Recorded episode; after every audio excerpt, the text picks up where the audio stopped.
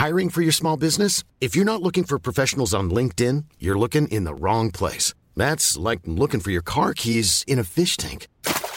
LinkedIn helps you hire professionals you can't find anywhere else, even those who aren't actively searching for a new job but might be open to the perfect role. In a given month, over 70% of LinkedIn users don't even visit other leading job sites. So start looking in the right place. With LinkedIn, you can hire professionals like a professional. Post your free job on linkedin.com slash people today.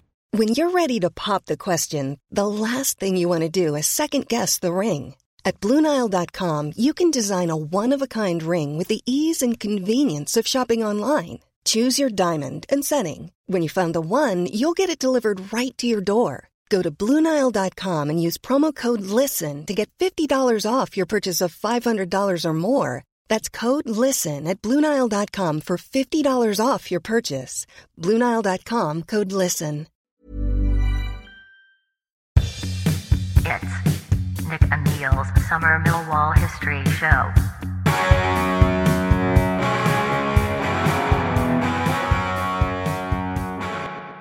Hello, dear listener. Neil here. A very warm welcome to Nick and Neil's history show and our Millwall summer specials. The aim of Nick and myself is to build a library of 20 25 minute shows you can dip in and out of in the car, in the gym, or on the train, anywhere you like, really. This is proper history, lots of unbelievable stories that we should know but don't. So here we are rescuing these stories from obscurity and breathing new life into them. Nick and I feel that as a club, we don't make the most of our rich history, and it's a subject that is often ignored. And we hope this series will bring to life some of the events and characters of our past. It's been a real pleasure to research this series, and I hope you enjoy listening to them as much as we have enjoyed making them. Enjoy. It's Nick and Neil's Summer Millwall History Show.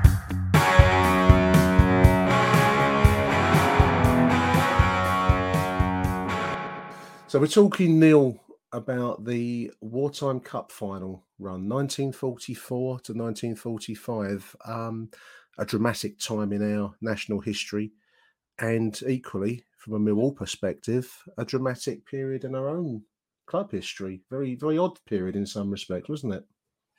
It was. Uh, it wasn't a particularly successful season. I know we reached a cup final and that, but our league form was absolutely appalling. I think we were bottom of the Football League Southern section. Yeah. For quite a lot of it. We'd only had like one win and we'd only taken nine points from 22 games. And then uh, the board of directors actually made an inspired decision. They actually moved Bill Voisey aside in, I think, right. early November. He'd, he'd go on to become our chief talent spotter, but they brought in Jack Cock, who famous name, yeah. yeah, absolutely had played for Millwall, England, Chelsea, Plymouth. Uh, the list could go on. He was really the first celebrity footballer, if you like, in uh, in the immediate post First War period. We've um, covered him previously, haven't we? I mean, we, we did a show about Jack Cock, um, star of stage and screen, I think, as well, in his time, as well as being as a football career. Quite a quite a remarkable character. And as yeah, you say, a, cele- a, celebrity name to come in when we needed it, really, looking at the yeah, league form. Yeah, war yeah, war hero as well. Let's not forget mm. that. Mm. that mm. He, he was actually running a pub in New Cross at the time. Yeah, the Rose, I believe. Um, War Hero, yeah. as as was Voisey, yeah. listeners. Incidentally, um, you know this this was the nature of the time. Um, I suppose we should just explain to listeners that the football league football did continue during the war. Um, increasingly, um, as it as it wore on, it, I, I think it's probably fair to say initially it was fairly limited, Neil, wasn't it? But then it expanded towards the the late stages of the conflict to this uh, season here where we would make a, a wartime cup final, but the league was divided into northern and southern sections to minimise travelling back then. The teams yeah, weren't going too even, far. Yeah, but it was even more limited than that. I th- you couldn't go much further than I think it was a. F- they were trying to limit it to something like a fifty mile radius. Even yeah, yeah, yeah, well, even actually less than that. So, with all of the clubs in the south, they were trying to clump clubs together. I know that I, yeah, well, I know in this cup competition we went to Brighton, and in the league we went to Aldershot. Yeah. First game of the season was away at Aldershot, but we weren't. I just had a look then to if you look in the back of Richard Lindsay's book, the sheer number of players that we used that season was absolutely unbelievable. Uh, we use something like 30, 40, maybe even 50 players. The list is endless in there. Uh, Bill Voisey had a great thing where I think we'll come on to it in a minute. We're going to talk about guests, but Bill Voisey didn't want to over rely on guest players. His Mm. idea was he would rather use good young players that would serve Millwall in the future, which isn't an awful lot of good when you're up against yeah when you're up against seasoned internationals. Uh, we're going to talk about some games here and uh, some Yeah. of the turned out against Millwall, but I think that. Jack Cock came in and he changed the philosophy somewhat. He started to introduce more guest players, more experienced players, and I think that's what told during this cup run. Just to explain to listeners the guest system, I, suppose it's not a million miles, Neil, from the modern day loan system. And the same debate strikes me. You know, some things are eternal, aren't they? That kind of debate between bringing in uh, loan players, or whichever way you want to call them, or guest players in wartime, as against trying to develop your own talent and plan for the future. This is an eternal Millwall dilemma. But the guest system rested on every the whole country was committed to the war, so so footballers were often servicemen and moved around the country as as operation uh, requirements needed. So you could well find yourself, as we all come to see, with some fairly big name and star players in the London area because they're in a unit that was, you know, in, in the area or training or, or transferring or whatever the, the case may be. It was it was very much uh, a wartime um, make do and mend type of, of of approach to football in some ways. Yeah, pretty much. And and and don't forget, you also had players on war work. They walk. They were working in factories. Yeah, Uh, yeah, yeah. yeah, not only were they maybe in the services, an awful lot of Millwall's team uh, served in the volunteer police, the police reserve, and Okay, yeah. things like that. And I guess that uh, playing for Millwall on a Saturday afternoon to some people, to some commanding officers and high-ranking police officers, it probably wasn't an awful. It probably wasn't awfully high up on their list of priorities. Wasn't a priority. No, no, So, no. you- so I think the recurring theme is certainly through uh, towards the end near the cup final was you could name a team on a on a on a Tuesday or a Wednesday, and you'd have to change it 24 hours later because, because, because you suddenly find out that a player wasn't available. And uh, there's this limited pool of players. I think we'll come on to talking about Len Goulden Yeah, played, who played against Millwall in the cup final, but Millwall actually also wanted him. right. But so did Sport and Integrity FC that we played in the final. And, uh, and West Ham left it to him to make the choice. right. And ultimately, he chose to play for Chelsea. So it's a it's a weird, weird situation, and and yeah, but he was only available for for for Sports and Integrity FC because he actually missed the bus to play in the semi final different own time, isn't it? against Chelsea. It was going Yeah. be almost up until kickoff. There were stories of of players not getting there in time, so teams started with nine, ten men, eight men in some cases, and, and the players Incredible. trotted out, and then the players trotted out almost like Sunday morning football. Well, you get here when you get here, we'll put you on. I mean, this is we, we're talking about the 1944 to 45 season, listeners. The war itself would come to a conclusion in in um, late April, early May, with the uh, the surrender of Germany. So these these these months that we're talking about near are, from a football perspective, of course, but they're set in a very dramatic period of, of world history because the conflicts in Europe for certain was was coming towards the the final days.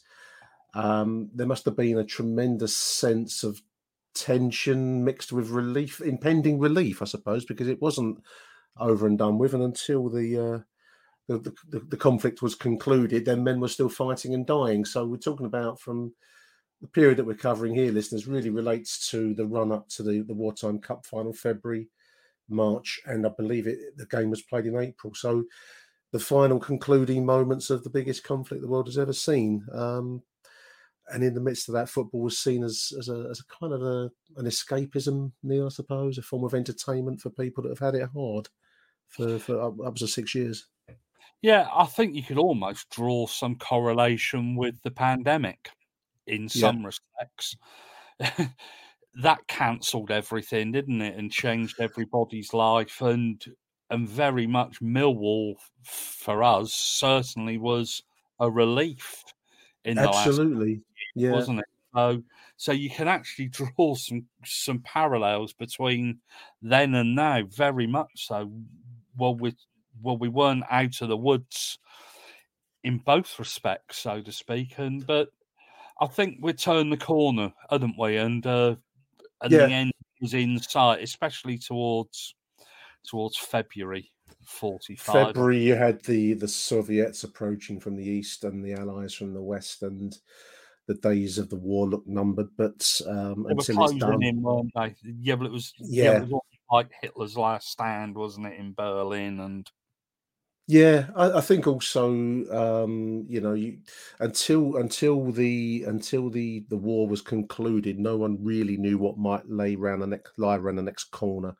Um, there was all sorts of um, you had what they called super weapons. You had V two strikes going on, which and this is all, all these games have been played in the context of rocket attacks. Modern warfare was was was dawning. Um, so very, you know, it, it, always seems a bit weird, Neil, to to talk about football in in these times because you have to contrast it with the very, um, you know, some massive, massive world events going on on the continent and and in this country. But football is our medium that we talk about, listeners. So we're going to look at a few of these games that led up to up to Millwall's prior to the the uh, the also windscreen cup final, our only appearance at Wembley, wasn't it? That walk up appearance in 1945. Yes, it was, and we weren't able to take as many fans. I think I think both us and I'll stop calling them Sporting Integrity FC. I think yeah, I think I've made the point of an uh, Chelsea. yeah, Chelsea. I think we were both granted 800 tickets or 1600 tickets, something like that. Certainly, right. some right. seats and some standing, but the rest were were actually made available for the public. So but we started off that run with a 3 1 win at Fulham. And uh, yeah, Jimmy famous, Jinks. A famous Millwall name, Jimmy Jinks. Um, who I, I I read one of the reports for, for I didn't go too deeply into some of these games, listeners, because we're trying to bring these in under 25 minutes now. We've, we've reduced waffle from me. Um, but he's referred to as Jimmy Jinks, the def- one of the defenders of Malta. Um, and you, one of the things that strikes me with all of these players and reports of, of all clubs is how just in passing, you know, Jimmy Jinks, Millwall hero, big name, was in the siege of Malta. no, no easy place to find yourself, um, bombarded by the Luftwaffe in, on the island of Malta in the Mediterranean. But he scored a hat trick in this this win, three one win at Fulham on February the third. Followed up swiftly, I see Neil by another win at home. This time over Brentford, a three two win over the bees. Yeah, that's right. And uh, I think a couple of guests scored in that Russell Phillips and George Ludford. But there was something. Yeah. There, there was yeah. something that struck me was a report from the Middlesex Chronicle on the Millwall crowd in. This is why I like this show, listeners. Reports from the Middlesex Chronicle. we don't really want to go off on a tangent, but no. I, but I think but well, I think this sums up Millwall. A large section evidently at football, or sorry, looks at football from a corresponding angle. Fouls by the home players were often overlooked or even cheered. But if Millwallite fell or stumbled after coming into contact with a bee, 9,553 spectators seem to have four throats apiece. Except with the firmest officiating, refereeing under such circumstances tends towards crowd appeasement. Yeah. I'd rather hmm. snatch a bone away from a bulldog than award a penalty kick against a hmm. home side at the Den. Nothing what, changes. Yeah, well, maybe we don't get decent referees these days. But the whinging, yeah, we can see this guy had probably gone home, uh, had probably had probably stewed upon this for a couple of days. And was probably incredulous. Yeah, but let's face it, the Millwall crowd back then, it wouldn't be day trippers and No, no, they've been hardcore dockers and their fat and men on on the, home from the army and the like. Great saying about everything changes yet nothing changes, and I think that goes for Millwall more than any other club in the country. So you know, even even the Millwall fouls were cheered. I think we, we all know that moment, don't we, when people get cheered off after chinning someone on the field or some such. Um, but that that good run, Neil, um, you know, we're praising Jack Cock for, for putting a good run together. Comes to a bit of a juddering halt the week after at Brighton, a six-two loss. Yeah, yeah, a guy called a guy called Cyril Hodges, an Arsenal guest player, scored four goals. Uh, I think there was a the opening day defeat that we suffered against Aldershot. A guy called George Antonio from Stoke scored five of the six in the six-three Right. he wins. Uh, but even more amazingly was we actually had Tommy Lawton playing for us that day. He was probably he was the first division's leading goal scorer in 38-39. Was on leave from the army in the Brighton area. I think he was probably based in Aldershot or somewhere like that. Was on leave, and uh, Jack Cock persuaded him to play. But he made absolutely no difference whatsoever. I'm not even sure he got our much kick. I'm not sure he got much yeah, much more of a kick. Yeah, but this guy's the Harry Kane of the day.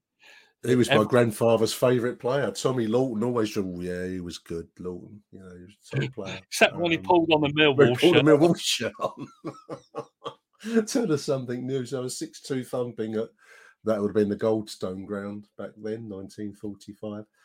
Um, followed up by well, thankfully back on winning ways the week after a one 0 win over over Fulham. I see. Uh, I Yeah. I've never heard of. I've never heard of Di Ridley who scored in that game. Neil, don't know him at all. Yeah, he, he he he he was a Welshman from South Wales. Uh, I, I think I think was probably more famous as a non-league player. I think he might have played for Brighton actually at one stage, but uh, Okay. probably actually better known for playing for Bedford.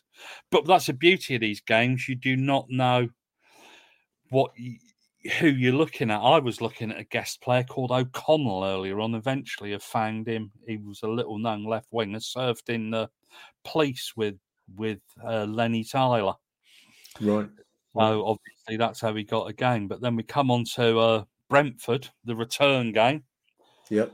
We borrow a goalkeeper called Ernie Gregory, very famous former West Ham player, I didn't say I've heard of Ernie Gregory. Yep. and he has an absolute fucking nightmare. He lets he gives, yeah, but he gives Brentford two goals, but we but but thank God for Jimmy Jinks, we uh he scored two goals. Uh, pulls us back into it. These these things never change, do they? Um, West Ham goalkeepers having nightmares in Millwall goals and giving away leads, but there we are. Um, so we go into March. Um, Brighton a one 0 win um, for Millwall on the tenth of March. Uh, a, a guest from Heart of Midlothian, I see in your notes here, Neil, from uh, Tom Stevenson. Yeah, that's right. Was based in the West Country. Uh, somehow found his way to to southeast London. God knows how they found these players. I think sometimes players offered their services. Yeah, They might be in the London area on a course or so. whatever. Yeah, they're passing through for some reason. Um, Yeah, you didn't have agents touting players around back then. It, it, it's it's it's quite remarkable when you look at it how how these players actually came to play for us. And this is another case. A player who went up and just had a career in Scottish football after the war, played for the likes of Alloa, I think, and right. an outpost like that. Bon Shots, or Bonaccord Shots. On- and Okay, right. Well, go deep and obscure Scottish football there. Um, Tom Stevenson, so he scored for for the Lions in a one 0 win over Brighton. Before we come to the start of the big time, now we're talking about the semi final of the. Uh, this was the Football League South Cup. Neil, I, I think that there's a. I, I've fallen for this. I've, I've called it the Wartime Cup, but it's it's actually it's a true name is the Football League uh, South Cup, I believe, for the competition. Yeah, what happened was it. Yeah, it was basically it was the FA Cup of the day, but to cut down on the travelling, Yeah, they split it into north and south. So we were in the southern section. There was a northern section. I think Bolton ended up playing Chelsea in the final uh, that season. right. And, uh, and yeah, that's yeah, but that's how this came about. We're in the southern section. It's yeah, well, it is the wartime cup. It's the wartime FA Cup. basically. Effectively, Yeah. played at Stamford Bridge, which was um, big ground. I mean, this was the old Stamford Bridge, Neil, with the the kind of oval shape. Um, I think it's a greyhound track um, around the football uh, field of play. But It was it was a big stadium for the for the times we played Arsenal there. And I see that we have a famous Charlton name in goal for us, Sam Bartram. Yeah, we did. Arguably, it was a yeah, it was the highlight of his career. yeah, All those games for Charlton weren't, were they? our, our goalkeeper um, dropping out, as you said. I mean, you, as you've alluded to, I mean, uh, 24 hours notice. Um, Gregory, Ernie Gregory, not available. We've had to find um, another goalkeeper. So uh, up comes Sam Bartram. Uh, Yeah. and does well for us. yeah, well, it couldn't be a better.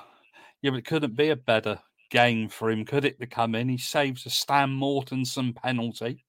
Yeah, Mortensen of obviously of the Matthews Mortensen Cup final was another Yep. player based in the south. Played a lot for Arsenal. Played for quite a few teams back then, and he yeah, well, he missed a penalty. Then the referee must have been a he must have been an Arsenal fan. He gave him another penalty in the second half. handball against Ted Smith, an England international. yeah. Uh, but they blasted it over the bar. Wild excitement. according- 50,000 wild excitement. And there's a great quote that you've got here from Jack Cock, Millwall manager, in the aftermath of this 1 0 win that took us to Wembley, which must have been, you know, this would be the first ever time that the club had made um, that level of football um, ever, really. I know we are a big club pre First World War, but um, Yeah, you know, this would have been a m- massive moment. Two or three cup semi-finals, didn't we? FA Cup semi-final. played at um, Derby and far flung Sheffield and places like that, weren't they? Yeah. But this was the this was the proper the proper thing. Played at Wembley.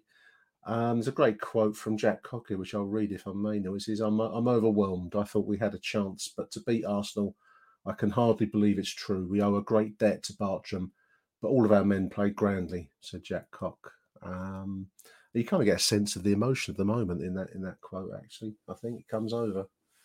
Yeah, uh, how much it definitely. And, and this wasn't a Mickey Mouse Arsenal team. It contained Cliff Bastin, the boy Yeah. Bastin, an all-star attack. Obviously, Mortensen, Ted Drake, Yeah, yeah, big name. Yeah, 10 goal, and Maurice Edelston, who was a big name amateur international.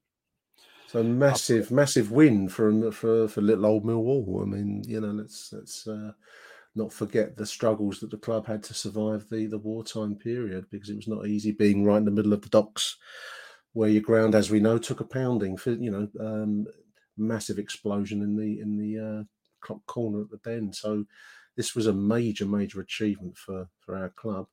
Sadly, the final, which was played on the 7th of April 1945, and also just a few weeks short of the final acts of the Second World War, was not a great was was was something of a disappointment from the uh, the Mill perspective. A 2 0 loss and a poor game by all accounts. Yeah, what is it about us and finals? The Otter Winterberg Shield was a major disappointment, and the FA Cup semi-final. We get so few of them. That's why I think uh, ninety thousand in the old stadium. Wonderful, wonderful um, event. And this would have been pre the. This would have just had roofs along the sides. I think that both of the ends were these great curved open terraces back then. Um, in attendance were the royalty, George VI, King George VI, Queen, and Princess Elizabeth, wearing her ATS uniform, which was like a um, like a cadet force, wasn't it, from from the uh, youth kind of wartime force. And Princess Margaret attending her first game. So the future Queen was in attendance at uh, at, at this at this game. Um, yeah, yeah, you can probably tell why Princess Margaret turned to drink, can't you? So much towards the end of her life. After watching, uh, by all accounts, a very, very poor game. I think uh, there's a famous quote about the first half. Charles Buchan, I'm just reading down. Charles Buchan, Neil, from your notes, uh, said it called the first half one of the worst halves of football he's, he'd ever seen. Now, that, that, given that he was a major journalist, he would have seen some some poor football. That's quite a statement, isn't it? Yeah, he probably took part in some poor games as well. but, but you can just see that the yeah, we spoke about the guest system, and really Millwall didn't know what most or what some of the team was going to be right up until virtually 48 hours before kickoff. But but there are lots of great stories about this. How uh, how 5,000 service men and women were guests of the FA for this game. They were all given invitation cards yeah. Uh, that had to be exchanged at the turnstiles, and it said on them, "You must be in uniform." And there were, yeah, well, obviously there were uniform and plainclothes police carrying out petrol checks. Petrol with, checks with particular attention that you uh, that you weren't allowed within a ten mile limit. There was a ten mile limit, I think, of right. central London for Hackney carriages, so you couldn't actually, so you couldn't actually jump in a cab and go to Wembley because, because petrol was in such short supply back Absolutely, then. it was, and will continue to be so post post war as well. So yeah, these were tough. On to, to the other thing that was uh, that was mentioned was uh, supplies of food were limited, so supporters were advised to bring their own refreshments. Bring your own sandwiches wrapped up in brown paper. Uh, different times, different times, weren't they? Um, I see that we we wore white. In, in, we wore England shirts. Is that? I, I, didn't know that, Neil. That's a that's a fact I'd not come across before in the final. The colour clash. Yeah. yeah, because because because because both teams wore blue, I think yeah. they decided the fairest way would be to make us wear white and Chelsea wear red, and uh, so of yeah, obviously white shirts, football shirts were were very difficult to get hold of. Clothes, there are stories of of clubs making appeals for people to give them clothing coupons. Yeah, yeah. To, just to kit their side out. Uh, yeah, yeah. So we actually got it's probably actually one of the only favours the FA's ever done as in the history of the club.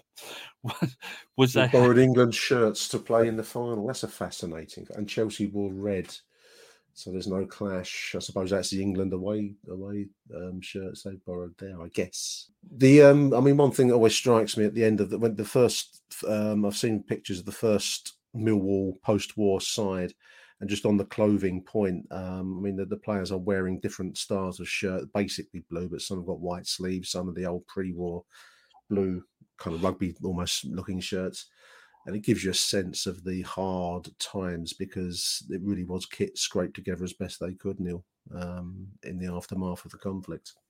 Yeah, no, exactly. Yeah, but the rules of the competition, they didn't have any rules as such. Uh, in the pre, yeah, yeah, but in the semi final, they had to, we had to play to a finish. And, right. uh, so no replays, yeah. Yeah, yeah, there were no replays, obviously. They didn't want yeah, they didn't want replays because it was bad enough getting players released for games on a Saturday, and and and during the war they played rep games during the week and things like that. But, they, but the clubs didn't play, so they actually decided that that there would be extra time. Yeah, because the rules didn't stipulate extra yeah. time. Was yeah just play to a finish. But uh, but it was either the first goal or the first corner kick so, so if you got okay. a minute, you won. you cup. won. You won the cup. Get it all over and done with. Oh dear. media these days, it would actually have gone into meltdown, wouldn't it? Absolutely. Um, But it Lions wasn't- came into But it wasn't a good final for Millwall. It, we well, we came into it the underdogs, and I think we we matched up with the bookmakers' expectations. Um, Chelsea seven to four favourites. I see Mill two to one against. I don't think we surprised anyone. Uh, goals in the forty seventh minute from John McDonald, a shot from twenty yards for one 0 for Chelsea, and then just a couple of minutes later, Joe Payne shot diverted by Ted Smith um, for two 0 and that was that was game largely. Although we did um, we did hit the is that uh, Rawlings hit the bar? Was that out? Was he? Um, yeah, Sid Rawlings, but uh, so apparently we lack cohesion in attack. There was actually a line I liked from the from the Weekly Dispatch uh, that said that Sailor Brown worked like a slave. yeah, there's different times of journalism, Neil. You wouldn't use that line anymore, mate. Don't use that in your rugby account next time you go to press. Oh, mate, I tell you what. Yeah, well, I wish I could get away with it, honestly. At the end of your career, mate. Yeah. And I think that it was noted that Chelsea were moderate, Millwall was poor or were yeah, poor. so don't that sound don't sound like a a great uh, great game. Let's read through the Millwall team that day. Neil Sam Bartram in goal, the uh, Charlton player. Uh, some famous names come out: Reg Dudley and George Fisher, one of the Fisher brothers for Millwall. Um, George Ludford, that's the that's the player that scored against us, I think, earlier on in the in one of the, the games that we played. For No, Tottenham was playing four. He scored four us earlier on. for us. Uh, Ted Smith, Len Tyler, Sid Rawlings, Sailor Brown from Charlton, Jimmy Jinks, Tom Brown, and Stan Williams of Aberdeen. So a mixed um, a mixed group of players there, really. Um, The Chelsea side actually contained eight guests, including Danny Winter, Ian Black, who was a Scottish goalkeeper, George Hardwick, uh, England and Middlesbrough after the war, Len Goulden, as we said, Les Smith and Brentford. He played, I think he played for England as well. So it's just, it, we're up against it. And I think our safety first policy, which we seem to adopt in all cup finals at are you listening, Gary Rowett? He'd be proud, wouldn't he, of this? oh dear, there we are. Um, a great club event. It remained, despite the disappointment of the game and the result, it remains. Uh, the pictures are iconic of uh, the Mill team meeting George VI, and and um, just the mere fact that we were there, I think, is um, it's one of the landmark moments in our club's history. Hence, its inclusion in this edition of Neil and Nick's History Shorts. I don't know what we're even going to call these shows at the moment, but I'll, I'll- if it's not called that, we'll call it. I'll edit something else in there. Um, so there we are, the Mill 1945 War Cup final. It's Nick and Neil's Summer Millwall History Show.